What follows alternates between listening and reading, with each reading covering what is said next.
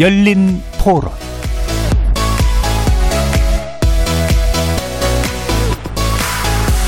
안녕하십니까. KBS 열린 토론 정준희입니다.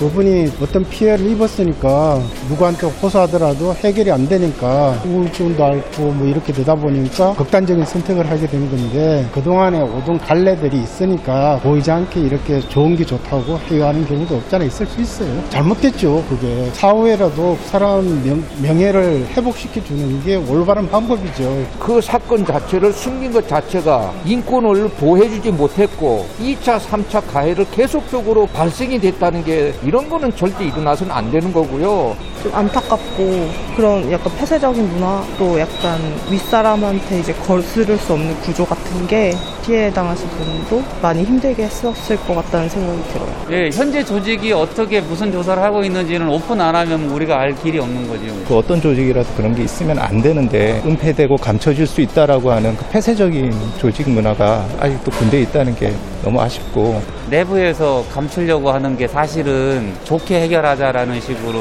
어느 조직이든지 그거 하는 게 일반적인데 군 조직은 더 폐쇄적이니까 더 감춰질 수 있게 있었다는 걸로 보여지거든요. 이번 사건을 계기로 좀 합당한 수사와 처분이 이루어졌으면 좋겠습니다. 거리에서 만나본 시민들의 목소리 어떻게 들으셨습니까? 성추행 피해 공군 부사관 사망 사건 유족들이 어제 기자회견을 열었습니다. 군 차원의 수사의 한계를 느껴 국회 국정조사를 요청했는데요. 현재 진행 중인 군 수사와 감사에 대해 유족이 직접적으로 공개 입장을 표명한 건 이번이 처음입니다. 정치권과 시민단체에서도 국정조사 특검이 필요하다는 주장이 계속 제기되고 있는 터 한 달 가까운 국방부 감찰단과 조사본부 등 합동수사단의 수사가 그만큼 신뢰를 주지 못하고 있다는 얘기일 겁니다. 이 안타까운 죽음은 지난 10여 년간 계속돼 온 군 사법체계 개혁 요구를 다시금 환기시키고 있는데요. 반복되는 군대 내 성범죄를 뿌리 뽑기 위해선 군 사법체계를 근본적으로 뜯어고치지 않으면 안 된다는 주장입니다. 오늘 KBS 열린 토론에서는 공군 부사관 사망 사건의 수사 진행 상황을 점검해 보는 한편 국방부와 군이 이번 비극을 계기로 성범죄 은폐, 축소, 왜곡이라는 묵은 병폐와 결별할 수 있을지 군사법 체계 개혁을 위해선 어떤 방안이 고려되어야 할지 다각도로 대안을 모색해 보겠습니다. KBS 열린 토론은 여러분이 주인공입니다.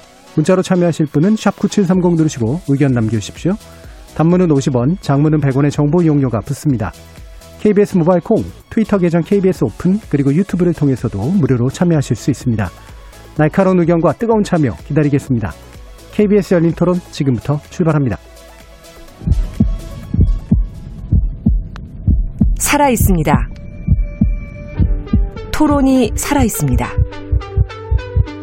살아있는 토론, KBS 열린 토론.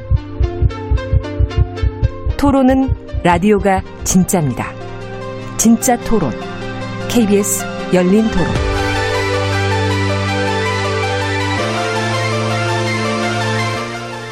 오늘 논의를 위해 세 분의 전문가 모셨습니다. 먼저 군 법무관을 지내셨죠? 신종범 변호사 나오셨습니다. 예, 신종범 변호사입니다. 그리고 20대 국회에서 21대 국회에서도 군사법원법 개정안을 발의하신 분입니다. 국민의당 권인희 의원 나오셨습니다. 네, 안녕하십니까.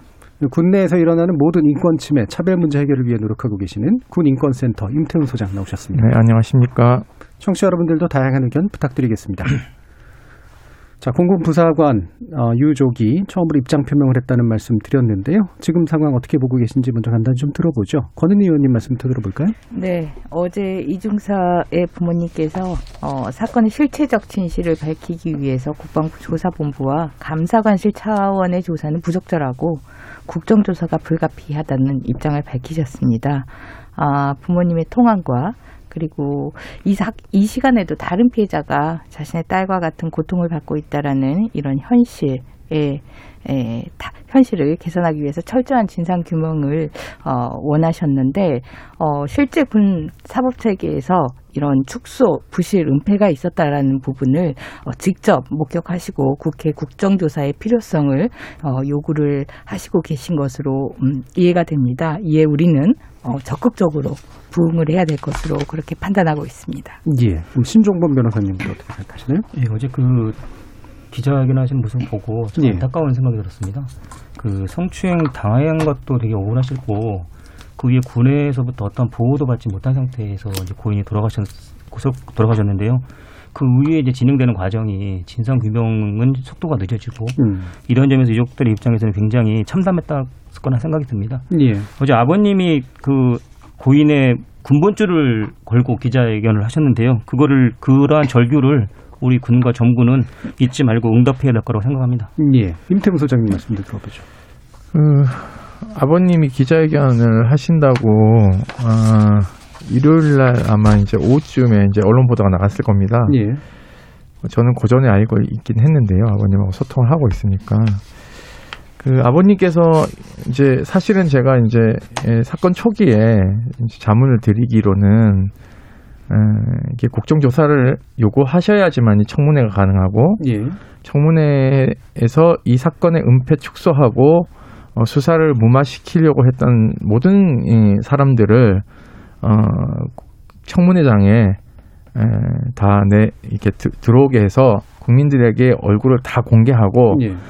국회의원들 질문해서 거기에서 얻어내는 잘못된 에, 어떤 관행들, 불법 행위들 이런 것들을 모두 이렇게 좀 풍부하게 국민들 앞에 에, 보여줘야지만이 군이 다시 수사를 할 때 축소 은폐하지 않는다라고 예. 해서 말씀을 드렸는데 그래도 이제 군, 군을 좀 믿어보자 수사 주체니까 근데 아니야 다를까 뭐 장관님이 뭐 약속을 찰떡같이 했는데도 불구하고 어, 그렇게 지키지 않았고요. 어, 아버님을 찾아간 걸로 알고 있어요 장관님께서 예. 그날 오후에 갔다 온 다음에 뭐 참모들과 뭐 자정까지 회의를 했다 그러더라고요. 그러고 아침에 이제 내놓은 방안이 네 명을 보직해임하는 겁니다. 음. 근데 이거 되게 꼴이거든요, 사실. 꼬리 자르기다. 예, 그래서 그냥 몸통들을 그대로 두고 이- 있거든요. 이제 왜냐하면은 수사라는 게 이게 이제 그 책임자들이 쭉 라인으로 있는데 지금 밑에 사람들만 대충 이렇게 예. 보직해임이 했단 말입니다. 그래서 아 여전히 이 그 군에서의 그 공군 사관학 카르텔이라든가 음. 그리고 수사 경찰 그 군사 경찰의 카르텔 군 검찰의 카르텔이 여전히 각자 도생을 하기 위해서 장관을 이제 굉장히 흔들고 있구나라는 느낌을 받았어요. 그래서 향후 저는 국정감사를 통해서 지금이라 좀 늦지 않았다고 봅니다. 예. 아, 청문회를 해야 된다고 생각하고 있고요. 거기에서 나오는 범죄 혐의들이 어, 군 수사보다도 어, 더 많다면 저는 특검으로 가는 것이 맞다. 음. 그것이 여야 할 것 없이 우리 군을 건강하게 하는 것이다. 네. 예. 국정조사 나아가서 이제 특검까지도 이제 필요하다고 임 소장님 보셨는데 지금 야사당이 이제 국정조사를 하고 그다음에 청문회로 불러내겠다라고 이제 일단 얘기는 하신 거잖아요. 네. 어떻게 진행되고 있나요, 권리는? 어, 지난 어, 6월 10일이죠. 어, 국민의당을 포함해서 야당이 공동으로 국정조사 요구서를 제출을 했습니다. 아, 그러면은 원내 교섭단체인 더불어민주당과 네. 국민의힘이 이 국정조사를 어, 진행할 특별위원회를 구성하는 거나 아니면은 어 상임위원회를 지정을 해서 음. 어이 부분에 대한 합의를 통해서 어이 국정조사를 진행하는 부분을 처리를 해야 되는데 지금 이 원내 교섭단체인 더불어민주당이 이에 응하고 있지 않은 상황입니다. 예. 예, 이 부분에 대해서 계속적으로 어, 협의를 할 것을 요구를 하고 있지만 아, 요, 어, 이에 전혀 응하지 않고 있어서 진행 상황이 예, 현재로서는 없는 예, 예. 그런 상황입니다. 그렇죠. 가장 큰, 뭐, 가- 뭐 막, 막강한 의석을 가지고 있는 여당이 네. 응하지 않으면 당연히 안 되는 건데, 네. 어, 이것에 가지고 있는 명분상, 어, 여당이 사실 응하지 않을 이유가 없다고 이제 생각이 드는데, 왜 그런 걸까요? 어, 지금 여당은 이와 관련된 진상조사보다는 예. 예, 군사법제도와 관련된 제도의 개혁을 통해서 이 부분을 해결을 해야 된다라고 얘기를 하고 있는데 이 군사법제도의 이 문제는 축소 부실, 은폐 이 예. 세 가지 문제는 어, 군사법 체계의 특성인데 이 특성은 군의 폐쇄성 때문에 나오는 부분입니다. 그렇기 때문에 국정조사를 통해서 어, 공개적으로 이 부분에 대한 진상 규명을 어, 반드시 하고 그리고 동시에 병행해서 어, 군사법 제도의 개혁, 개혁 이 있어야 하는데 예. 더불어민주당은 어, 현, 이, 이 부분에 대한 그 진상 규명을 진상규명에 소극적으로 임하면서 음. 어, 제도의 예, 개혁만 어, 이야기를 하고 있는데 문제 해결에 어, 절반은 어, 외면하는 그런 태도라고 생각을 합니다. 예. 보통 이제 이런 경우는 어, 여당이 이제 약간의 이제 그 야권에 의한 뭐 정치 공세라고 판단을 하고 이제 거부를 한다거나 뭐 이런 건데 의외로 그러면 별로 안 좋잖아요. 여당한테 이게 같이 약간 한범처럼 미치는 그런 효과가 있기 때문에 많이 지켜보셨을 때 어떻게 생각하시나요? 예, 제가 그래서 우려되는 지점들을 여당 의원님들께 말씀을 다 드렸어요. 네. 그러니까 이게 국방부라는 조직은 그 수사 권한과 기소 권한 그리고 심지어는 사법부가 가지고 있는 재판권까지 가지고 있단 말입니다. 예. 그러니까 이게 어 누가 집권하더라도 이러한 범죄를 계속적으로 축소 은폐 왜곡하는 일들은 반복될 것이다. 그러니까 이게 악의 고리를 어느 정부라도 끊어줘야 되는 것이 맞다. 이것은 정권의 잘못이라기보다는 우리가 오랫동안 관행으로 여겨왔던 그런 것들이 골마서 터진 것이다. 예. 그러니까는 이참에 정부 여당이 그러한 적폐와 계속 뭐 정권 초기에 적폐 청산한다고 다 뭐 적폐 청산 위원회 만들고 난리 났지 않습니까? 그러면은 초심으로 돌아가서 이것을 엄단해야 되는데 조금 자고우면하는 것 같아요. 네. 그러니까 그러면 아까 이제 그 사회자님께서 말씀하신 것처럼 이게 한 몸처럼 보이거든요. 그렇죠. 그러면은 국민들 입장에서는 아니 적폐 청산한다 그랬다, 공정하게 해야 된다 그랬다, 어 투명하게 해야 된다 그랬는데 아무것도 하지 않네라고 얘기해서 대선 가면 이게 심판받거든요. 그래서 저는 집권 여당이 안타까운 건 어, 보궐선거에서 왜 졌는지 아직도 잘 모르는 것 같다 이런 느낌이에요. 예, 예, 그래서 지금이라도 이 유족의 한을 풀어드려야 되고 사실은 4년 전에도 또 계룡대에서 예. 해군 대위가 대령의 성추행으로 자살을 했고 또 그 4년 전에는 15사단에서 어, 상관의 노소령에 의해서 성추행해서 자살하게 된 오대희 사건도 있, 있었, 습니다 그러니까 4년마다 저희 같은 군인권센터나 성폭력 상담소들은 계속 이러한 비참한 비극을 목도해야 되는 거고 오, 오대희 아버님은 너무너무 지금도 힘드셔서 군복을 다 태우고 영정사진도 태웠다 그러더라고요. 산 속에 들어가 사세요. 세상과 단절하고. 그래서 저는 이제는 피해자와 그 가족들을 그만 괴롭혀야 된다. 그래서 지금이라도 좀 여당이 이걸 정치 공세로 인식하지 않고 아 이거는 투명하게 가자라고 해서 내일이라도 저는 국정조사에 임해야 된다고 생각하고 있습니다. 예. 그럼 신종무 변호사님 보시기에 현재 같이 이제 군 군의 이제 수사 당국에게 일단 맡기자. 안 되겠다. 국정조사를 좀 일단은 진행하자. 심지어는 이제 특검 제안까지 나오고 있는 상태에서 어떤 방향으로 가는 게 좀 맞다고 보세요? 예, 제 생각은 이 사건 자체가 지금 군에서 축소하고 은폐했다는 것에서 비롯된 예. 사건이기 때문에 음. 군에서 어떠한 수사 결과를 할지 조사 결과를 내놔도 불신할 수밖에 없다는 생각이 들거든요. 음. 그런데 이 사건 성격 자체로 봤을 때도 국회에서 조사가 좀 필요하지 않나 하는 생각이 들고요. 예. 더군다나 그 국회에서 국정조사 또는 청문회 등의 과정을 통해서 과연 이 사건에서 군 주의 보고체가 제대로 이루어졌는지 그 다음에 군 사법 체계가 제대로 작동했는지 만약에 제대로 작동하지 않았다면 어떻게 개선할 것인지 이런 부분들이 함께 국회에서 논의되는 논의될 것이고 그에 따라서 지금 군사법개혁법안이 국회에 계류돼 있거든요. 네.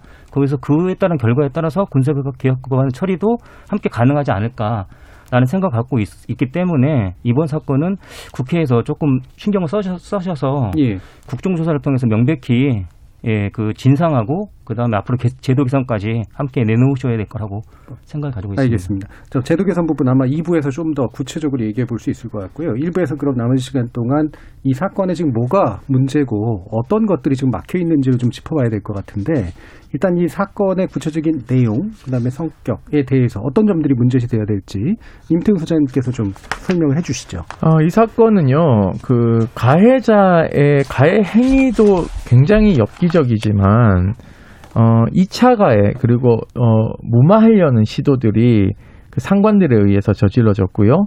그것을, 어, 피해 사실을 재빨리 그 피해자가 신고했음에도 불구하고, 수사를 굉장히 더디게 지, 진행을 합니다. 그러니까 피해자 진술서를, 어, 공군본부, 어, 군사경찰단의 주상, 중앙수사대에 있는 전문 그 성범죄 수사관이 와서 수사를 같이 진행합니다.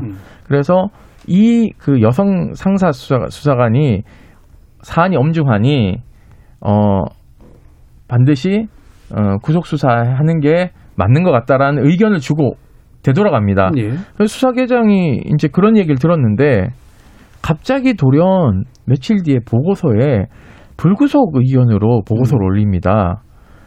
이것이 지금 드러나는 정황이 뭐냐면 군사경찰 대대장인 중령 지인인 그, 그, 그분이 이거 굳이 이렇게 해야 되냐라는 얘기를 합니다. 그러면서, 어, 그, 예를 들면은 구속 수사하려는 수사계장을 예. 이제 압박해서 보고서를 그렇게 불구속 의견서를 올리게 하고 그걸 단장이 비행단장에 가져갑니다. 그 비행단장 거기에 사인을 해요. 음. 그러면 이 라인에 있는 사람들은 모두 축소 은폐에 가담한 사람들이거든요. 네. 네. 긴급 체포를 해야 되는데 안 한 것이죠. 그리고 두 번째 사건을 변호사의 선임을 바로 합니다. 중사가 그 변호사가 계속 수사를 delay 시킵니다. 예. 근데 그거는요 다 피의자로 의심되는 또는 출석해서 조사를 받아야 되는 사람의 변호권이 보장돼야 되는 건 맞지만 수사를 방해해서는 안 되거든요. 그러면 이 사안은 피해자 진술에 따라서 긴급 체포도 가능한 겁니다. 예. 그러면은 저희는 긴급 체포할 테니까 변호사님 입회하든지 말든지 마음대로 하세요. 라고 얘기를 하면서 긴급 체포를 하고 국선 변호를 붙이면 되는 거예요. 그 피의자한테. 근데 그런 행동도 하지 않습니다.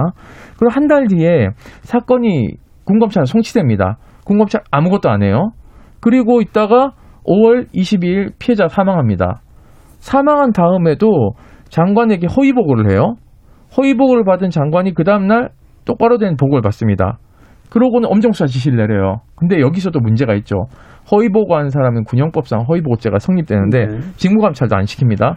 엄정수사 지시했는데 언론에 나오기까지 약 10일 동안 군 검사가 아무것도 안 하고 있다가 딸랑 하나 한 게 뭐냐면 압수수색 영장 청구하고는 그 압수수색 영장을 들고 가만히 있어요. 음. 압수수색 영장은 밀행성이 되게 중요하기 때문에 증거인멸을 어, 미연에 방지하기 위해서 긴급하고 신속하게 해야 되는데 가만히 있다가 MBC가 보도한다니까 그제서야 가해자로 소환합니다. 예. 그러면 이게 장관의 엄명, 엄명 지시가 있었는데 음. 단기 법무관인 중, 중이나 대위가 되는 군 검사가 간이 배밖에 나오지 않고서야 어찌 장관의 하명을 신속 정확하게 이행하지 않았을까요? 예. 그러니까 유가족들은 어제 그런 얘기를 합니다. 보이지 않는 세력이 있다. 예. 그게 제가 말씀드리는 이 군 검찰의 고위 카르텔, 이 여기서 내려오는 수직적인 문제, 군사 경찰에서의 수직적인 문제, 깔고 뭉개는 그리고 보고 라인의 문제 이런 것들이 존재하는 것이죠. 예. 자, 그러면 뭐 잘 요약해 주셨지만 일단 초동 수사에서도 문제가 있었고 그 피의자가 이제 피 방어권이라는 이름으로 수사 방해까지 하는 그런 일들까지 일어났고 따라서 조직적인 축소 은폐가 계속해서 진행되고 있는데 그 조직적인 축소 은폐에 가담한 사람들의 어떤 실체랄까 이런 부분에 대해서도 이제 더 큰 문제들이 어, 생기고 있는데도 이제 들여다보지 않는 그런 복합적인 문제들이 지금 나타나고 있는 건데요. 방금 이제 임 소장님이 이제 카르텔이라는 문제를 얘기하셨잖아요. 그러니까 장관은 카르텔의 일부입니까? 아니면 어떻게 보세요? 지금 이게 카르텔의 몸통이라고 봅니다. 예. 이 군사법 체계는 이 독립성이 없이 지휘관에 종속된 체계라는 것이 가장 전형적인 예, 특성이고요. 그래서 예. 군사법 체계는 어, 본질적으로 실체 진실의 발견 대신 은폐를 추구하고 있습니다. 특히 이 성범죄 같은 경우에는 어, 군이 사건화하지 않으려는 노력을 하고 네네. 있고요. 그리고 사건화가 되더라도 피해자 책임으로 몰아가는 아, 그런 경향성을 보이고 있습니다.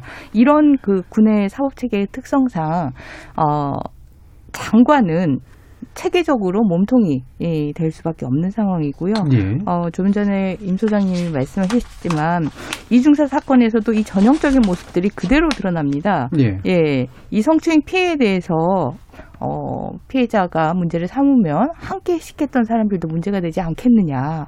아, 이러면서 사건화하지 않으려고 하고요. 또 살면서 한 번쯤 겪을 수 있는 네. 일 아니냐. 이러면서 사건화하지 않으려고 하고요. 그리고 이게 사건화가 된 이후에는 어, 그 사건 자체에 대해서 축소해서 처리하려는 그런 움직임들을 어, 보이고 있습니다. 전형적으로 어, 군 사법 체계의 종속성 그리고 은폐 경향 이 부분이 드러난 아, 사건이고 어, 당연히 장관이 음. 체계적으로는 몸통이다. 예. 아, 예, 이렇게 판단이 됩니다. 예, 그러니까 사건화를 안 시키려고 한다는 건 거기에 이제 그 당사자, 가해자로 증명된 피의자뿐만이 아니라 거기에 얽혀 있는 상관들의 이제 어떤 보직에 관련된 문제라든가 뭐 지휘관일수록 그렇죠? 그런 경향성이 예. 더 강하다고 예, 음, 보여집니다. 자기는 책임을 이제 이런 일로 지고 싶지 않기 때문에 생기는 근데 문제겠죠. 사실 책임질 일은 없어요. 뭐냐면 어 원칙대로 하면 책임지는 게 없습니다. 네. 그러니까는 비호하지 않고 적법 절차 그대로 진행하게 하고 가- 구, 구속 수사하고 비호한 세력들에 대해 철퇴를 내리면 되는 거거든요. 네. 뭐 예를 들면은 형사처벌이 어- 어렵다면 중징계를 태우면 되는 겁니다. 음. 그런데 이것이 아니고 돌아가려고 하니까 예. 이 사단이 나는 것이거든요. 그리고 어 우리 국방부에서 만든 성범죄 피해자들에 대해서 어떻게 2차 가해에서 보호해야 될지 수사를 할 때는 피해자 보호 원칙 어떻게 해야 될지를 세세하게 이 책자로 만들어 놨습니다. 거기에 보면은 심지어 보고를 어떻게 해야 되는지도 잘 나와 있어요. 그래서 피해자는 보호되고 있냐? 피해자의 사- 정신건강 상태는 어떠냐? 피해자가 원하는 것은 무엇이냐? 이런 것들이 다 구체적으로 기입하게 돼 있는데요. 문제는 지휘관들에게 이게 주어지지 않아요. 그 매뉴얼이. 예. 예. 그러니까 이거 매뉴얼을 만들어 놓으면 뭐 합니까? 예. 쫙 배포하고 교육을 해야 되는데 만들고는 끝입니다. 그런 거는 목표 달성했다라고 얘기를 하고 있어요. 예. 군의 가장 큰 문제점 중에 하나고요. 또 하나는 이, 문, 이 책자가요. 보안 문서로 묶여 있습니다. 보안 문서요. 예, 저희가 작년에 이거 만들었으니까 음. 좀 보려고 달라 그랬더니 국방부 양성평등 정책과에서 아, 그거 보안 문서로 안 됩니다. 그래서 저희가 정보공개 청구해서 받았습니다. 예. 그래서 저희가 이제 언론에 쫙 뿌렸죠. 그랬더니 기사가 나갔는데 이런 인식부터 굉장히 잘못된 거죠. 예, 보안 문 이게 뭐 지휘 체계가 드러나서 그런 건가요? 왜 그런지 잘 모르겠는데 그냥 근본적으로 좀 비밀주의가 있어서 이제 예, 그렇죠. 그, 그런 게 이제 강하고 그리고 이제 뭐냐면 지휘관 이게 이- 이런 문제가 있어요. 퇴직금 그러니까 퇴직금이 연금이 있잖아요. 네네. 군인 연금이 좀 세지 않습니까? 그러니까는 집행유예형만 받아도 연금의 절반이 날아가니까 음, 음. 이거를 보호하려고 그렇게 그렇게 옆에서 온정주의적으로 봐주는 예. 거예요. 제 군생 얼마 열심히 했는지 아느냐. 음. 제 집안 풍비박산 났다. 지- 뭐 연금의 절반이 날아간다라고 하면서 주변에서요. 예, 심지어 예. 탄원서까지 써줍니다. 그리고는 피해자를 막 욕해요. 가정을 파탄내게 했다. 네, 네. 그리고 뭐 평소에 행실이 옳지 않았다. 어? 뭐 이런 이상한 소문들을 마구 퍼뜨립니다. 예. 그 온정은 가해자에게만 적용되는지 잘 모르겠습니다. 이게 네. 피해자에게도 적용이 당연히 돼야 될 텐데. 자, 그러면 지금 이제 그 유족들이 수사심의위원회 를 굉장히 심각하게 문제 제기를 했잖아요. 오히려 이게 이제 방패막이다 이제 이런 얘기까지 했는데 실제로 그렇게 볼 만한 요소가 좀 있다고 생각하시는지요, 신종국 변호사님? 예, 이게 민간 그렇지만은 이제 군에서 이제 수사심의위원회가 열린 게 처음이지 않을까 싶기는 하거든요. 예. 그래서 군에서 이제 그 군 수사를 그 수사 결과에서 기소 여부 결정이랄지 수사를 계속할지 여부에 대해서 판단을 민간에다 맡김으로써 한번 음. 뭐 신뢰를 한번 얻어보자라고 이제 군수사심의위원회를 얘기를 하는 것 같은데요. 사실 이 수사심의위원회 자체도 그 토대가 되는 거는 군 수사 결과거든요. 네. 그래서 군 수사 결과가 만약에 부실했다. 그러면은 거기에 따른 군 수사심의 결과도 부실할 수밖에 없는 거거든요. 음. 그러니까 유족분들께서 이 수사심의위원회를 방패막이라고 말하시는 것도 제가 충분히 이해되는 게 근데 국방부에서는 어떻게 보면 굉장히 편의적으로 예. 우린 조사 다 했고 그 나머지 뭐 기소 여부랄지 수사 개성 여부는 민간의 민간인들로 구성된 군수사심의에 맡기고 우리 그 결과에 따르겠다. 예. 이렇게 하니까는 유족이랄지 아니면 객관적으로 보더라도 이게 굉장히 무책임한 말 아닌가라는 예. 생각이 들거든요. 예. 그래서 저는 이제 군수사심의위원회 이런 얘기를 할 것이 아니라 군 지금 조사하는 곳에서 이 사건을 과연 어디까지 진실을 과연 철저히 규명할 의지가 있는지 그것들을 먼저 강력하게 표시해 주는 것이 이게 신뢰를 얻을 수 있는 기회라고 생각을 합니다. 예. 그 수사심의위원회가 이제 이미 그릇되게 수사해 놓은 거를 그냥 분칠해 주는 그 요식행위처럼 이제 보여줄 수가 있기 때문에 가능성이 이제 농후하죠. 그러니까 예. 저는 사실 수사심의위원회 처음에 이제 만들다 만든다고 할 때 실효성 없을 거라는 얘기를 많이 했는데요. 네. 왜냐하면 수사 기록 전체를 이분들이 다 꼼꼼히 보기란 매우 어렵거든요. 그렇기 때문에 그리고 다 보여줄지도 좀 의문이고 그런 지점이 하나 있고요. 또 하나는 어, 아버님이 또 정보공개 청구한 것들이 있어요. 수사와 관련돼서. 근데 저는 이것도 비공개 처리하는 것도 부적절하다고 봅니다. 이게 무슨 기밀도 아니고. 아, 그러니까 물론 이제 수사는 내밀한 것이 있긴 하지만 그럼에도 불구하고 공정함이 있어야 되는 것이고 정확성이 있어야 되는 건데 유족이 의심을 하면 저는 공개 정보 공개 청구하기 전에 좀 와서 상세하게 설명을 좀 해야 된다고 보고 있습니다. 근데 그런 것들도 잘 하지 않는 것 같아요. 예를 네. 들면은 중간 수사 브리핑이나 이런 것들을 통해서 그 유족들이 의심하는 지점에 대해서 해소시켜 줘야 되는데 저는 군이 그런 방식으로 잘 접근하지 못하는 것 같아요. 예. 그러니까 결국은 유족들은 군의 수사가 무언가를 보호하고 있지 않는가라는 의심을 음. 강하게 할 수밖에 없는 것이고 그렇다면 유족들 입장에서는 지금 장례도 지금 무기한 연기하고 있지 않습니까? 체력적으로 굉장히 지친 상태거든요.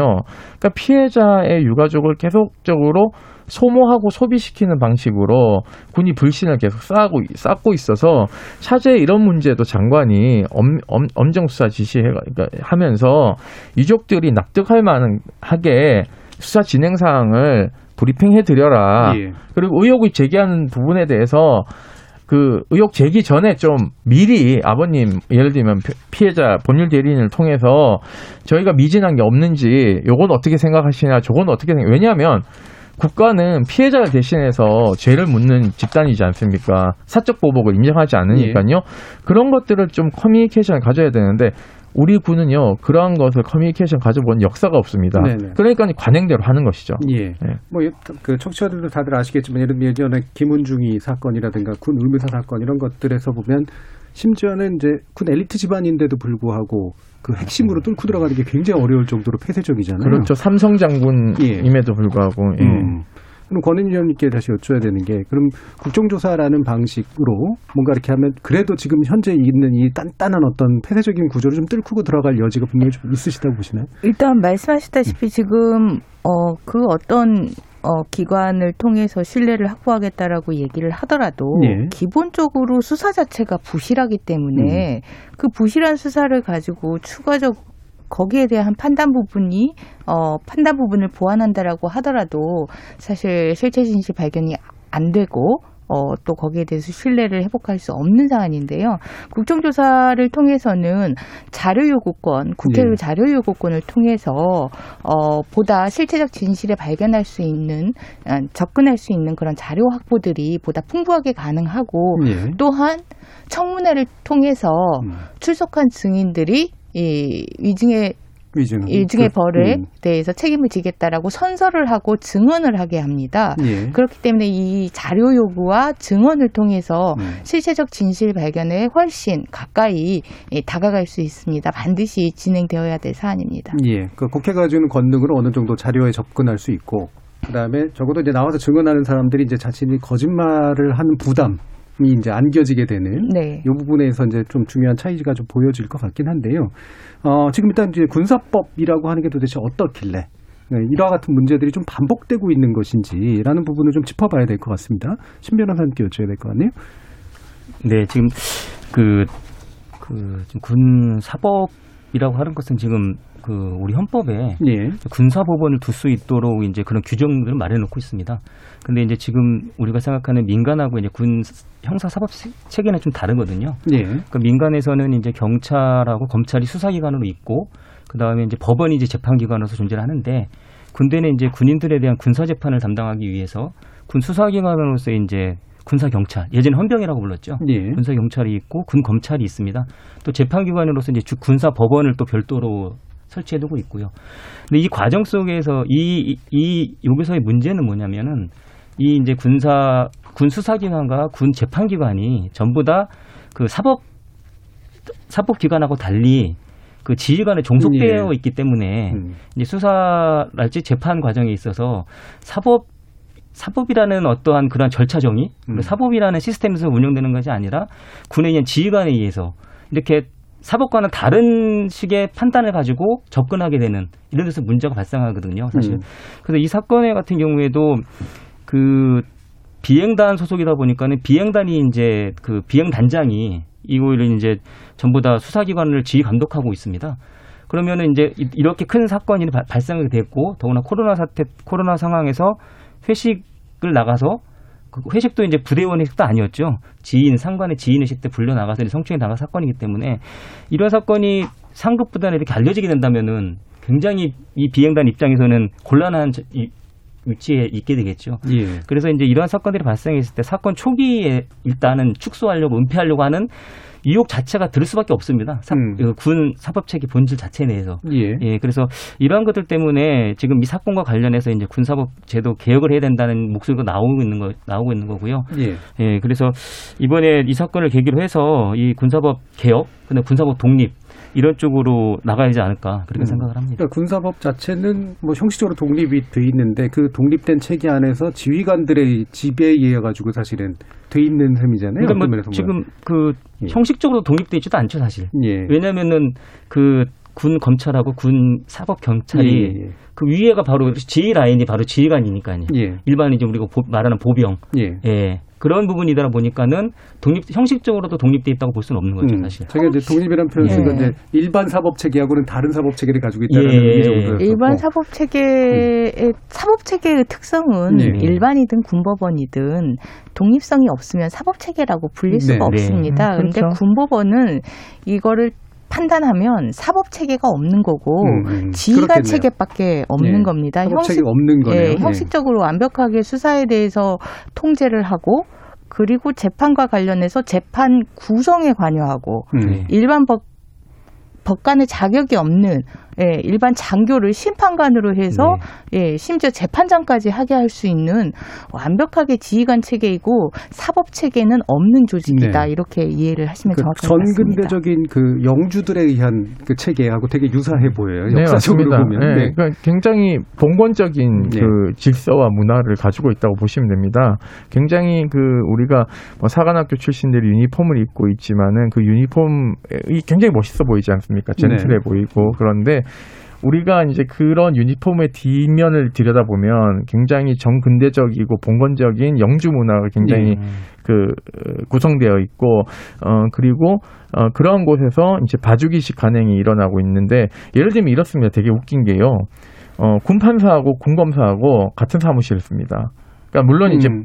이게 분리되어 있는데 한 지붕 안에 요방과 요방이 따로 있고요. 예. 심지어는 이제 어 같이 이제 밥 먹기도 하고요.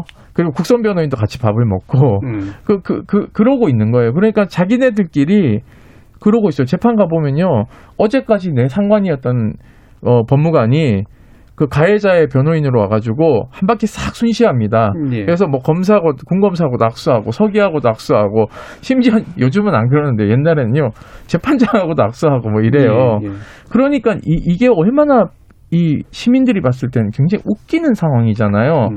근데 시민들은 군사법원이요 공개 재판을 안 한다고 생각하는 사람이 더 많아요. 아, 그래서 요즘 어 군인들이 밖에 나와서 서- 성범죄 저지르고 들어가게 되는 경우에 군사 재판이 열리니까 피해자들이 저희한테 전화 와요. 예.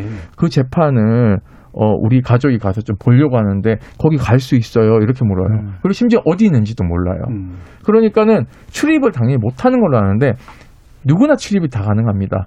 뭐 군사법원에 왔다 그러면 신분증을 내고 구- 부대 안에 있긴 하더라도 출입이 가능한데 그런 어떤 그 기밀주의에 어, 철의 장막에 쌓여 있으니까 자기 마음대로 이제 재판이 이루어지는 것이죠. 그리고 또 하나는 재판을 이제 하다 보면 저희한테 피해자들이 오는데 가해자의 변호인은 굉장히 그 뭐 대령 출신의 예. 뭐 법무관 음. 뭐 이런 사람들을 이제 선임합니다. 근데 여기 이제 군 검사는 어 뭐 중위 계급에 예. 한 로스쿨 졸업하고 와- 왔어요. 음. 그러니까 이게 벌써 재판을 딱 들어가면 싸움이 잘 안 되는 거죠. 네. 그러니까 피해자 법률 대리인이라도 다행히 있으면 재판 모니터링을 통해서 예를 들면 가해자 변호사가 뭐 이제 이상한 주장을 하거나 하면은 손들고 이제 진술을 하거나 이러는데 또 대부분 이제 또이 피해자 법률 대리인들이 그 국선 그러니까 이번 이중사 사건처럼 예. 군 법무관 중에서 이제 하니까 지금 이 사건 같은 경우에는 이 구- 국선 변호인이 피해자 단 한 번도 면담하지 않았습니다. 음. 굉장히 기가 찰 노릇이거든요. 예. 어, 이거는 있을 수 없는 일이죠. 예. 그런데 뭐 보도 보셨겠지만 아버님하고 통화해서 아버지가 항의하니까 헛웃음을 치, 고 아니 사람이 죽었는데 음. 자기가 법률 대리를 해야 될 피해자가 죽었는데도 불구하고 굉장히 인격이 파괴된 사람처럼 아버 피해자 가족한테 웃음을 헛웃음을 치는 아버님 뭘 모르는 것 같은데 이런 식의 반응은 저는 이거는 어떤 형사적 처벌을 턴- 떠나가지고 중징계해야 된다고 봅니다. 저는. 예. 예. 이게 지휘 체계에 종속된 그런 실질적인 사법 체계가 없는 것이고 그다음에 이런 뭐 피해자나 가해자 변호인들도 이제 계급에 의해서 또 상당 부분 권력 차이가 생겨버리는 되게 좀 이상한 시스템인데 오래 근무하셨잖아요 신동훈 네, 네, 변호사님은 네. 어, 떤 그런 경, 경험들 많이 하셨습니까? 아, 그 사실적으로 이제 민간 같은 경우에는 예. 그 수사관들은 이제 수사 능력을 이제 본인이 평가를 받고 음. 재판 같은 경우는 재판 능력을 갖고 이제 평가를 받게 되지 않습니까? 근데 이제 군 사법 체계는 아까 말씀드렸듯이 그런 지휘관의 종속적인 체계에 있다 보니까는 이게 군 수사기관은 수사 능력으로 평가받는 게 아니라 음. 어떻게 보면은 지휘관이 음. 보다 나았게 오- 진급할 수 있는 있게끔 사건을 어떻게 보면 다- 많이 만들어지는. 않고 예. 발생하더라도 어떻게 보면 좀 축소하고 이러한 것들로 이제 본인도 능력을 검증받는 게 돼버리거든요, 사실. 네. 그러니까는 그 그런 것도 또 또한 문제가 있고요. 저 또한 이제 법무관으로 한 10년 동안 이제 근무를 했었는데 어, 제 나름대로는 이제 독립해서 한다고 하지만 시스템이 그러다 보니까는 뭐 당장 사건 발생하면은 지휘관한테 보고서를 써야 되지 않습니까? 예. 그럼 이걸 어떻게 보고서를 어떻게 그 지휘관이 크게 염려하지 않게끔 이렇게 음. 쓸까? 피해자 생각보다는 예. 그런 거는 이제 구조적으로 어쩔 수 없, 없는 이유거든요, 사실. 네. 그래서 그 이러한 여러 가지 문제점들이 이번 사건을 계기로 드러났다는 생각이 들고요. 음. 이러한 사건들이 아까 말씀해 주셨듯이 그동안 여러 사건들이 있었는데도 불구하고 개- 전혀 개선이 안 됐거든요. 예. 그래서 이번 사건을 계기로 해서는 반드시 이게 군사법을 조금 개선하는 방향으로 해결 방안이 나야 될 거라고 생각이 듭니다. 예, 이렇게 이제 지휘관에게 해가 안 되는 방식으로 문제를 처리해 주는 일종의 프로세스처럼 네. 어, 되어 있는 부분들 여러분들이 이제 많이 좀 지적을 해주셨는데요. 그 한 가지 더 말씀드리면 지휘관이 마음 먹으면 또 강력하게 밀어붙일 수도 있어요. 그렇게 하겠죠. 그러니까 네. 음. 예를 들면 지금 장관님께서는 군정권을 갖고 있기 때문에 어, 현재 이 수사의 기소에 잘못된 정점에 있는 병과장들, 그러니까 공군본부 군사경찰단장, 공군본부 법무실장에 대해서 보직해임은 불가능해요. 이 보직해임을 해보면 자동 전역이 되거든요. 네네. 그러니까 이 사람들에 대해 인사 조치를 할 수 있습니다. 다른 곳으로. 왜냐하면 여기 계속 있으면 본인이 자, 본인이 책임져야 될 부분에서 자꾸 빠져나가기 위해서 뭔가를 다른 행위들을 할 수 있거든요. 그러면 이 사람들은 보직 변동을 시키고. 음. 밑에 있는 고등검찰부장하고 보통검찰 보- 보통검찰부장은 보직해임 하면 되는 겁니다. 근데 이걸 안 해요. 예. 밑에만 딸랑 네 명을 보직해임 하거든요. 그러니까 강력한 의지가 있는지에 대해서 저는 물음표라는 겁니다. 음. 본인에게 주어진 권한도 행사를 제대로 못 하는데 과연 수사를 진두지휘를 공정하게 할 수 있을지가 의문이라는 거죠. 저는 그 군 지휘관이 강력한 의지를 갖기를 또 원칙대로 처리하기를 기대하는 것이 그것이 전혀 어, 꿈과 같은 이야기다. 음. 왜냐하면 군은 아시겠지만 연령 정년, 계급 정년이 있어서 군 자체가 승진 지향적인 조직입니다. 그렇죠. 예, 승진을 위해서 모든 걸, 어, 다 하는 그런 조직이기 때문에 승진과 관련돼서 자신이 지휘하는 부대 내에서의 어떠한 사건의 발생, 자신이 직접 가해자나 책임이 있지 않더라도 자신이 지휘한 부, 부대 내에서의 어떤 사건의 발생은, 어, 극히 꺼리게 되는 그런 어, 자세가 태도가 문화가 당연하게 예, 조성이 되어 있어 조성이 되어 있고 그렇기 때문에 지휘관이 어떤 그 인식이 있거나 의지를 갖거나 원칙적인 태도를 어, 갖춰서 이런 부분들이 개선될 수 있다라고 기대하는 것은 어, 그거는 꿈과 같은 이야기고 제도적으로 어, 군사 법원과 관련해서 이군 군대 내에 사법 체계가 없는 부분들을 예. 어, 사법 체계를 도입을 해줘야 된다. 음. 아 이런 것이 유일한 해결책이라고 생각을 그 합니다. 한 가지 더 말씀드리면 과거에 보면 지금 국회의원 계신 최강욱 변, 저기 의원 같은 예. 경우에 어, 국방부 보통검찰부장을 했을 때가 있었어요. 소, 소령 계급이었을 때 그 당시 사성 장군 예. 구속시켰거든요. 그랬죠. 그래서 제가 그래서 네. 물어봤어요. 수갑을 진짜 채웠냐? 본인이 했더니 아, 수갑은 준이께서 채우셨고 음. 저는 이제 같이 갔다. 그랬더니 네. 아니 그 준이가 그럼 사성 장군을 수갑을 채웠어요. 그랬더니 그 전에 가기 전에 엄청 교육했죠.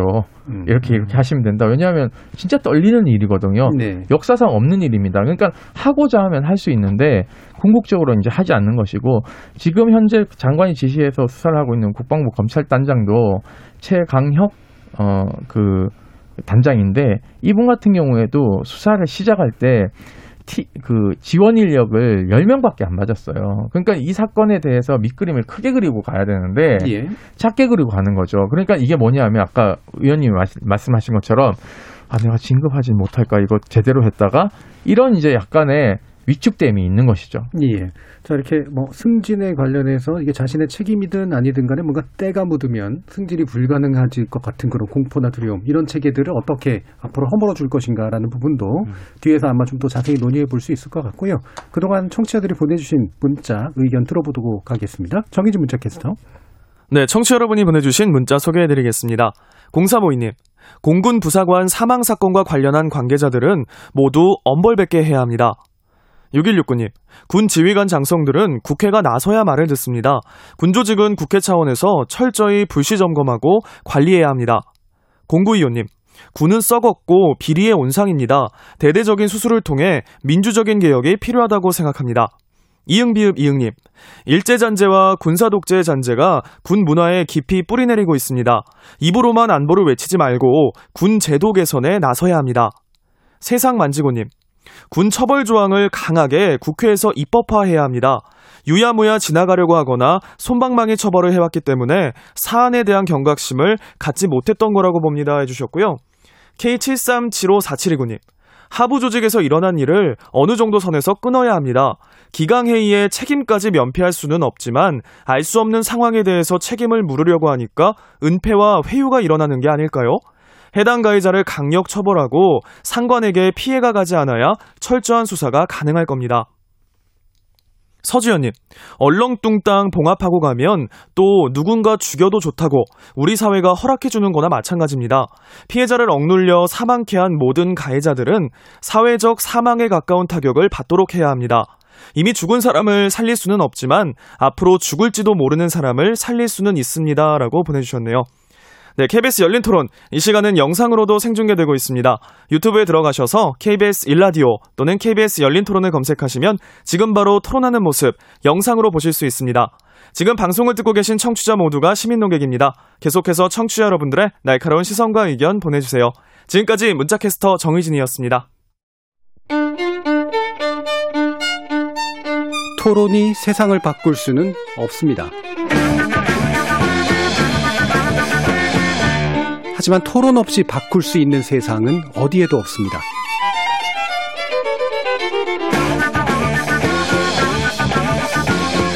세상의 선한 변화를 갈망하는 당신. 정답이 아니라 질문의 힘을 믿는 당신. 우리 KBS 열린 토론에서 만납시다.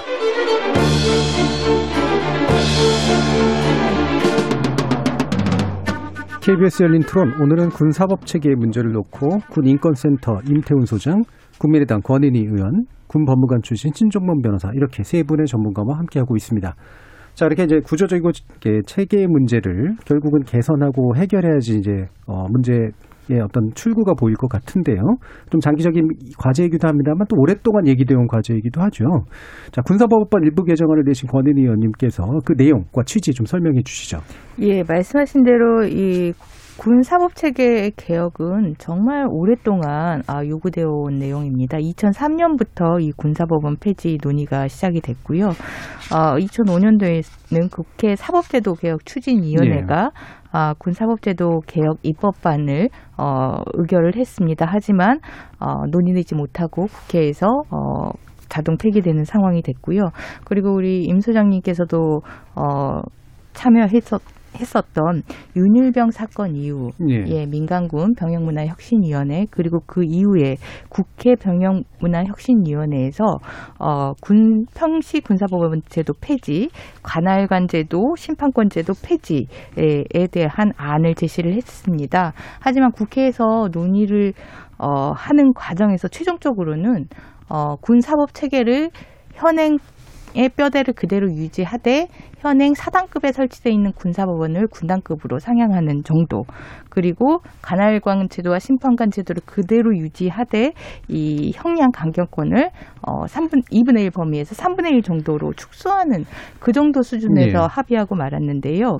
이러한 내용들은 전혀 어 개혁이 아니고 군사법 체계를 그 속성을 변화시킬 수 있는 변화가 아닙니다. 그래서 오데이 사건도 있었고 윤일병 사건도 있었지만 우리는 또 똑같은 어, 이중사 사건을 다시 네. 한번 예, 맞닥뜨리게 되는 상황인데요. 그렇기 때문에 이번에 국회에서 철저한 진상 규명과 동시에 평시에 군사 법원을 폐지하자는 어, 내용으로 그리고 어, 일반 검찰이 이 군의 험 군사 경찰 의 수사 지휘를 통해서 철저한 수사를 좀 담보하자라는 그러한 내용으로 어, 개혁 법안을 냈습니다. 예. 예, 이와 관련해서 지난 6월 22일 경에 예, 국회 법사위에서 이 군사 아, 군사법체계 개혁안에 대한 법안 소위가 개최가 됐는데요. 정말 실망스럽게도 다시 이 국회는 어, 그러한 개혁 법안이 요구가 되어지고 있는 상황에서 어, 여전히 군 판사의 이 임명 기간을 최근 어, 3년에서 5년으로 늘리는 정도. 예. 그리고 군 군사 경찰의 이 지휘관에 대한 수사 보고를 군검찰의 수사 보고 의무를 수사 통보로 바꾸는 정도로 예. 봉합해서 군사 아, 개혁 법안을 그 처리하려는 아, 그러한 시도가 있는데요. 이것 역시 이 우리 국민들께서 관심을 가지면서 이번에야말로 제대로 된 이 군 사법 체계 개혁을 꼭 이루어야 된다고 생각합니다. 예. 결국 핵심은 이제 평시에 군사법원은 필요 없다. 라고 이제 판단을 하는 거고 그렇기 때문에 일반 사법 체계에 거의 준하게 또는 그 통합시키는 그런 방법에 가까운 거잖아요. 네. 자, 그럼 이런 방식이 이제 기본적으로 어떤 입장이신지 다- 다른 두 분의 또 의견을 좀 듣고 그다음에 또 더 많은 쟁점에 대해서 얘기해 보죠. 신종민 변호사님 어떻게 생각하십니까? 예, 그 평시 군사법원을 민간으로 옮기자는 얘기는 제가 군법원으로 처음에 임용됐을 그때부터 예. 얘기가 되었던 문제거든요, 사실. 예. 그래서 지금 뭐 군사법원에 기소되는 사건 범죄 유형을 보면 잘 아시겠지만 군사범 순전 군사범죄라고 할 수 있는 것들이 거의 없거든요. 네, 네. 미미하고요. 그럼 전부 다 일반 군사범죄를 처리하고 있고 그 일부 군대에서 우려하는 거는 그러면 전쟁 났을 때 이거를 군사법원 체계를 어떻게 전시로 이렇게 급- 급하게 전환시킬 수 있느냐 라는 문제를 제기를 하시는데 사실 저희가 이제 을지훈련이랄지 이런 전시 전환 훈련들을 하거든요. 예. 그러면은 군사법원 같은 경우에도 그 전시 전환 훈련을 통해서 어떤 매뉴얼이랄지 이런 것들을 준비해 놓으면 그 전시 전환이 이렇게 그 그런 게 준비해 놓은 사- 준비해 놓는다면은 전시 전환이 이렇게 어렵다고 생각되지 않거든요. 음. 그래서 이거는 진짜 의지의 문제이지 뭐그 뭐 그 뭐가 잘못됐기 때문에 아니면 뭐가 안 돼서 이런 문제는 아니라고 생각이 듭니다. 이 논의는 이미 아까 제가 말씀드렸듯이 굉장히 오랫동안 지속되어 왔고요. 예.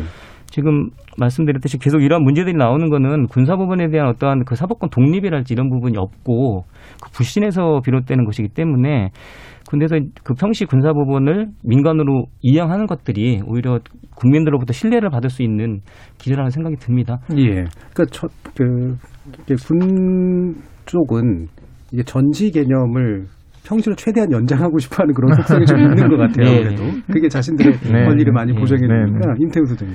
아, 이 군사법 개혁은요, 노무현 정부 당시 네. 사법 개혁의 일환으로 추진됐던 겁니다. 그렇기 때문에 민주당에서는 지금 현재 논의되고 있는 그런 안을 가지고 하는 것은 노무현 정신에 맞지 않다 라는 것을 정말 강조드리고 싶고요.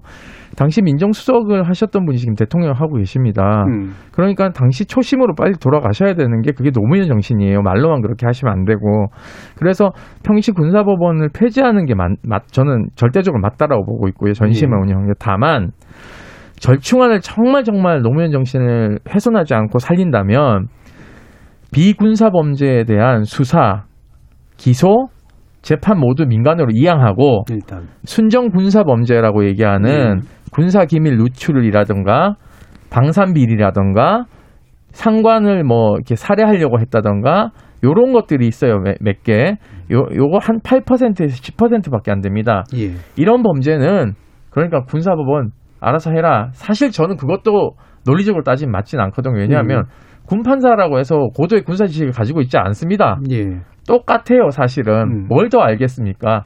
법무관이 권총 차고 어, 기관총 들고 전쟁 나가면 그 전쟁 끝난 거죠, 사실은.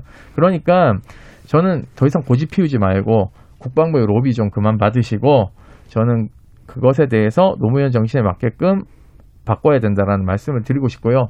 제가 프랑스 갔을 때 인상적이었던 게 프랑스는 이제 그 군사 사건을 담당하는 검사가 따로 계시더라고요. 제가 그분을 만났는데 그분 사무실에 어, 헌병의 수사관들이 하고 그쪽에 몇 분들이 지원을 나와 있더라고요. 그러니까는 이 검사가 군 사건을 잘 진행할 수 있게끔 어, 행정적인 도움을 예. 주는 일들을 하고 계시더라고요. 그래서 어, 군인도 민간에서 재판을 받습니다. 네. 그리고 더 인상적이었던 건 판사 현직 판사분이 국방부의 법무관리관을 하십니다.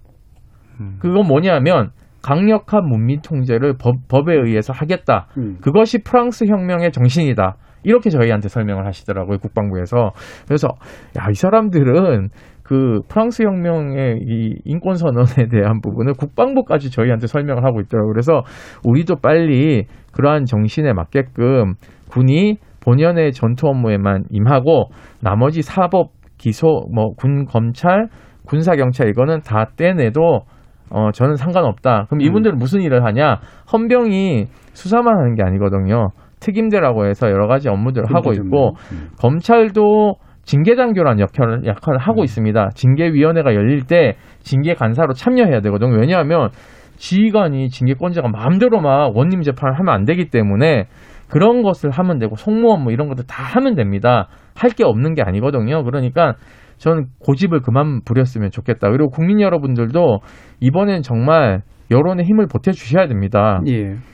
더 이상 이중사처럼 이렇게 죽는 일 없어야 돼요. 그러기 위해서는 군사법 제도 자체를 어, 민간으로 다 이행하는 것이 맞다. 저는 그렇게 예. 보고 있습니다. 자, 이렇게 이제 근본적인 문제에 대해 동의하고 계시고 세 분의 전문가도 그다음에 사실은 국민들도 이제 이해하시는 분들은 충분히 동의할 만한 그런 이슈인데 아까 군 그러니까 국방부 로비 만- 문제를 얘기하셨습니다만 결국은 이런 게 국회에서 계속해서 발의됨에도 불구하고 통과가 안 되는 건 대부분은 정쟁의 문제거나 강력한 기득권의 저항인 거잖아요.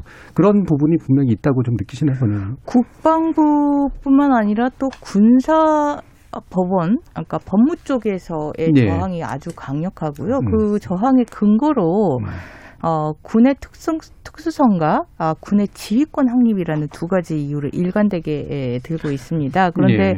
그 군의 특수성이라고 한다라면 그 순정 군사 범죄, 음. 좀 전에 말씀하셨던 어, 순정 군사 범죄, 그 군무 이탈이나 항명죄죠. 이게 이제 그 일반 형법에는 없는 범죄지만 군의 특수성 때문에 에, 처벌되는 범죄 이걸 순정 군사 범죄라고 하는데 이 순정 군사 범죄가 전체 군사범 법원에서 처리되는 사건에 지난 5년간 처리된 사건의 0.005%였습니다. 예. 그럼 나머지 사건은 군사법원이 뭘 처리하냐? 음주운전 같은 도로교통법 위반, 음. 그다음에 사기 횡령 배임과 같은 그런 재산에 관한 어 범죄 이런 부분들을 그 처리를 하고 있는데 아니 소중한 우리의 아들, 딸, 동생, 누이를 그런 그 사법 체계가 전혀 없는 이 야만의 예, 사실은 그 문화죠. 그렇죠. 거기에 그냥 방치해두고 있다라는 것은 그거는 어 우리 국민 모두가 아이 부분에 대해서 해결을 해야 된다라는 요구를 강하게 예, 해주셔야 된다고 생각을 하고요. 그리고 군의 지휘권 문제는 지휘권 문제는 이 손방망이 이의 이 형사처벌로 확립되는 것이 아니라 군의 그 지휘 체계는 그 인사와 아, 감찰, 예. 아, 그리고 징계로, 징계를 통해서, 어, 어떤 조직이든 그런 조직 기강이나 어, 조직의 지휘 체계를 어, 규율을 하고 있습니다. 군도 그렇게 할 수 있고, 어, 그렇게 해야 되는데 그 이상의 것을 원하는 것은 단순한 지휘 체계 확립이 아니라 지휘관의 뜻대로 내 맘대로 하는 그런 조직을 운용을 하겠다라는 어, 그런 예, 전 근대적인 음. 예, 그런 모습입니다. 그렇죠. 지휘 체계하고 사법 체계를 구분하지 못하고 하는 발언에 가까운 것 같아요. 네. 예, 지휘가 다 사법까지 담당해야 된다라는 의식을 결국 은 표현하고 있는 것 같은데, 어 그럼 그래서 지금 이제 어쨌든 제기되고 있는 아까 어, 임태웅 소장님 같은 경우 그래도 어느 정도 만약에 타협을 한다면 그 정도 선이라고 얘기하셨는데. 어, 지금 일부 이제 발의되고 있는 다른 그 법안들 보면은 일단 성폭력 범죄 문제라도 좀 해결해 보자라고 하는 정도의 취지가 있는 것 같아요. 아마 이수진 의원 발의 내용이 이제 대체로 그런 쪽에 가까운 것 같은데 제가 보기에는 이게 되게 부분적인 거지만 이거라도 일단 먼저 좀 해- 하는 방향으로 좀 가는 게 필요하다고 보세요. 어떻습니까? 저는 그 부분에 대해서 이해를 좀 못, 못하고 있거든요. 예. 왜냐하면 이게 이제 그 성범죄가 그 남, 여성만 피해자가 아니거든요. 여군만. 그렇죠. 그러니까 군대는. 남군도 이제 음. 피해자들이 많고 그 사건이 더 많아요. 근데 대부분 남군 성폭력 피해자들을 보면 구타 하우킹이 수반된 게 많습니다. 음. 그러면 이수진 의원이 발의한 법안대로 한다면 구타 하우킹이는 관할이 어디가 되는 겁니까? 그렇죠. 그러니까 이런 문제점이 있기 때문에 저는 이참에 왜 도대체 이게 이 안을 내는지 이 안을 고소하는지는 잘 모르겠어요. 음. 그 이유를 자꾸 국, 국민의힘이 반대한다 이렇게 얘기를 하는데 반대급부를 공개하고 여론에 의해서 누르고 국민의힘도 이 여론을 따라가지 않으면 아 우리가 표를 못 받겠다라는 그야말로 그건 정치 공세를 해야 되는 거죠 선의에 의한. 근데 그거는 하지 않고 조금 뭐라도 조금 변화해야 된다라는 것에 대한 강박증이 있는 것 같은데 이해는 하지만 현실로 적용했을 때는 굉장히 곤란한 문제가 발생한다라는 말씀을 드리고 싶고요. 어, 차제 이런 부분에서는 좀 시민사회하고 좀 소통을 해서 TF도 좀 그래야 되는데 TF도 보면은 이제 전문가 단체들하고는 또 간담회 형식으로만 좀 얘기를 하고 있지 광범위하게 협치는 하고 있지 않아서 어 인권단체에서는 굉장히 우려하는 지점이 많습니다 그런 지점에서 예. 신 변호사님의 그 현실적인 그러니까 그 실제 에 법무관으로서 종사를 했기 때문에 이런 부분들이 얼마나 실효적으로 작용할 수 있을지에 대한 평가도 궁금 한데 국회에서 어, 평시 군사법원을 폐지하는 법률을 냈던 입장에서는 예. 제도적으로 이 성폭력과 관련된 전담 이 재판 전담 수사 체계를 만, 만든다고 하는 것은 아, 정말 그 문제에 대해서 어, 남의 다리를 긁고 있는 음. 그런 해결 방식이라고 생각을 합니다. 군대 내 성범죄의 가장 큰 특성은 이 이중사 사건에서도 우리가 확인했듯이 첫째가 사건화 하지 않으려는 것에 네네. 있고 두 번째가 사건화 하더라도 피해자의 책임을 어, 강조해서 사건을 그 축소하려는 그런 모습들인데요. 이그 성범죄 재판부를 따로 만든다는 거는 이미 정상적으로 수사가 됐고 어 그리고 그와 관련해서 어떤 축소의 그런 움직임이 없는 철저한 진상 규명이 됐을 때 거기에 전문성을 좀 더 겸비를 네네. 하겠다, 전문성을 추가하겠다라는 취지에서는 맞지만 지금 이 부분은 그 전문성 이전에 이미 사건 자체가 은폐 축소된다라는 것에 문제가 있기 때문에 아, 전혀 해결 방안이 될수 음. 없다라고 생각을 합니다. 그러니까 뭐 쉽게 말하면 이제 핀셋 처방 같은 게 나온 셈인데 이게 핀셋 처방이 먹힐 수 있는 구조 자체가 이미 아니라는 말씀이신 전혀 거잖아요. 아닙니다. 예. 어떻게 보세요, 신종국 변호사님? 예, 저도 마찬가지 생각인데요. 이게 이제 갑자기 이제 성폭 성추행 범죄가 일어나고 이 사건 이슈가 되니까 그 의원님들이 이제 다급하게 예. 법안으로 제출하신 것 같다는 느낌을 줄 수가 없고요. 지금 군사법 개혁 반- 법안이 지금 정부안도 나와 있고 그 다음에 아까 우리 권은 의원님도 제출하신 안이 있고 그렇게 해서 전반적이고 근본적인 군사법 개혁 법안을 논의해야 될 문제 시기지 지금 이렇게 말씀하신 것처럼 핀셋으로 이 부분만 이렇게 떼어내서 논의를 할 계제는 아니라고 생각이 듭니다. 예. 그럼 이제 그와 비슷해 보이는 것들이 있어요. 군 인권보호관의 독립적 지위, 불시방문 조사권 등의 권한 보장. 뭐 일부는 좀 더 나아 볼 수도 있긴 하겠지만 이것도 역시 마찬가지로 구조 개선이 없이 좀 의미가 별로 없어 보이는데. 그 제가 그 부분을 말씀드리려고 했는데요. 예.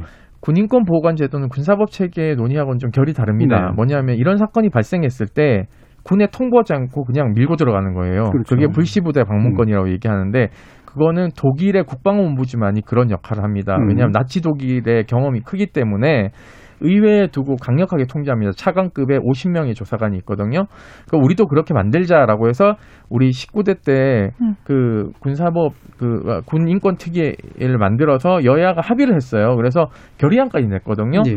그런데 지금 이게 어떻게 이 칼질이 되고 있냐면 인권위에 두기로 했는데 인권위에다가 계속 국방부가 반대 의견을 내가지고 불시부대 방문권도 사라지고 국방부 장관이 조사 중단을 요청하면은 중단해야 되고 예. 그리고 사망 사건이 발생하면은 군인권 보호관에게 즉시 통보하도록 돼 있는 것도 음. 삭제돼서 조승래 의원 법안으로 지금 올라와 있어요. 그, 예. 그, 그 인권위가 이렇게 이건 좀 내주십시오 해가지고 그리고 여기에 대항해서 같은 당인 안규백 의원께서 18대 때부터 군인 군인 복무 기본법을 만드셨고 거기에 한 조항으로 이게 들어가 있거든요. 그러다 보니까 의회 사무처에 이 강력한 권한을 두도록 하는 것을 아까 얘기한 세 가지가 다 들어가는 걸 이제 내비뒀는데 이제 민주당 TF에서 국회 사무처에 질의했어요. 이것에 대해서 어떻게 생각하냐 했더니 우리 사무처 못 받는다 이렇게 얘기를 했대요. 국회 사무처에서요. 예, 왜냐하면 음. 국회 사무처는 그것은 행정부가 해야 될 일이지 음. 우리가 해야 될 일이 아니라고 얘기를 하는데 저는 좀 견해가 다릅니다. 그건 상권분리 위반하는 게 아니라 의회는 적절하게 행정부를 견제하고 통제하고 어, 감시하는 기능을 해야 됩니다. 그게 사법부에 가든 입법부에 가든 만약에 행정부에 간다면 인권위처럼 독립국가기구로 가야 되는 것이죠. 왜냐하면 군대란 것은 대통령이 최고사령관이기 때문에 행정부의 강력한 통제를 받습니다. 그렇기 때문에 대통령제에서 국방부를 감시하는 것은 의회 권한이기도 합니다. 예. 근데 우리가 박정희의 독재를 오래 겪다 보니까 국회가 통법부, 그러니까 거수기 역할을 하지 않았습니까? 저는 이 거수기 매트릭스 안에 여전히 국회의 어, 사무처분들이 빠져 있지 않냐는 생각이 들거든요. 그래서 네. 저는 의회에 설치하는 것이 안 된다면 도- 또 다른 독임제 형태의 그 강력한 독립기구, 방송위원회나 예. 인권위처럼 독임제 기구를 만들어야지 실효성이 있다라고 보고 있고요. 차제 이것에 대한 것도 좀 국민들이 관심을 가져야 된다라고 저희는 생각하고 있고 아울러서 뭐 저는 이제 뭐 시간이 거의 다 돼서 당부드리고 싶은 말씀은 청취자 여러분들께 아, 아버 이중사 아버님이 어제 이제 국민들한테 호소를 했어요. 국회에도 호소를 하시고 국정조사 좀 하게 해달라라고 했는데 저희가 아버님 이제 유족들 뜻을 받아서 오늘 이제 국민동의 청원 플랫폼을 네. 신청을 했습니다. 그래서 100명이 서명을 하면은 이제 동의 절차로 넘어가서 이제 10만 명을 모집해야 되는데 아마 플랫폼이 내일 이제 다 확 열릴 겁니다. 지금 100명이 찼거든요. 여러분들이 군인권센터 홈페이지 들어가면 이 링크가 있으니까 10만 명이 모이면은 상임위에 해부되지 않습니까? 논의를 해야 돼요. 예. 가부간에. 그러니까 이것도 어, 국회를 압박하는 그리고 특검도 저희가 국민동의 청원 올려놨어요. 그 부분도 좀 시간이 조금 노력 클릭 클릭 몇 번만 하면 되니까 이중사 아버님 어머님이 저렇게 하고 계시는 건 내 딸의 명예를 회복하는 것도 있지만 어머님 그런 말씀하셨어요. 우리 딸의 죽음으로 죽음이 마지막이었으면 좋겠다. 그러니까는 여러분의 아들 딸이 군대에서 억울하게 죽지 않도록 하기 예. 위한 투쟁을 하고 계시는 거예요. 음. 거기 동참을 좀 해주셨으면 고맙겠습니다. 예. 지금 이 조건에서 이제 국방부가 나름대로 낸 안이라고 하는 게 군사결착 수사 기능 내년부터 없애고 참모총장 직속 본부수사단으로 통합하기로 했는데 여전히 이 부분도 기존 구조 안- 매트릭스 안에서 말 그대로 안 벗어나는 그런 그 아이디어인 것 같거든요. 신종 변호사님 좀 평가해 주시죠. 그러니까 이거를 보면은 절대 군에서는 이 군사법제 군 사법권을 놓기 싫은다는 네네, 그쵸. 강력한 표현이라고 생각이 들고요. 음.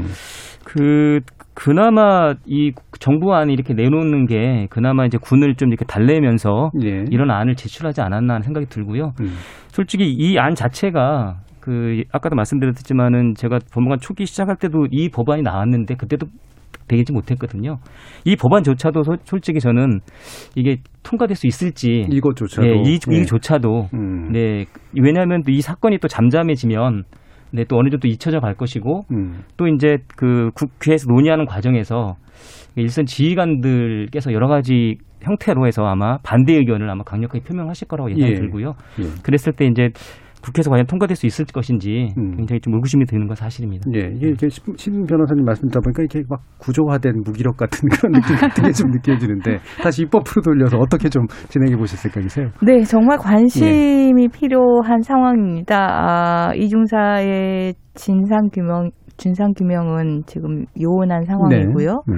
아, 그리고 군 사법 체계 개혁은 어, 국회에서 어, 지금 완전히 그 축소된 음. 예, 상황으로 논의가 진행되고 있습니다.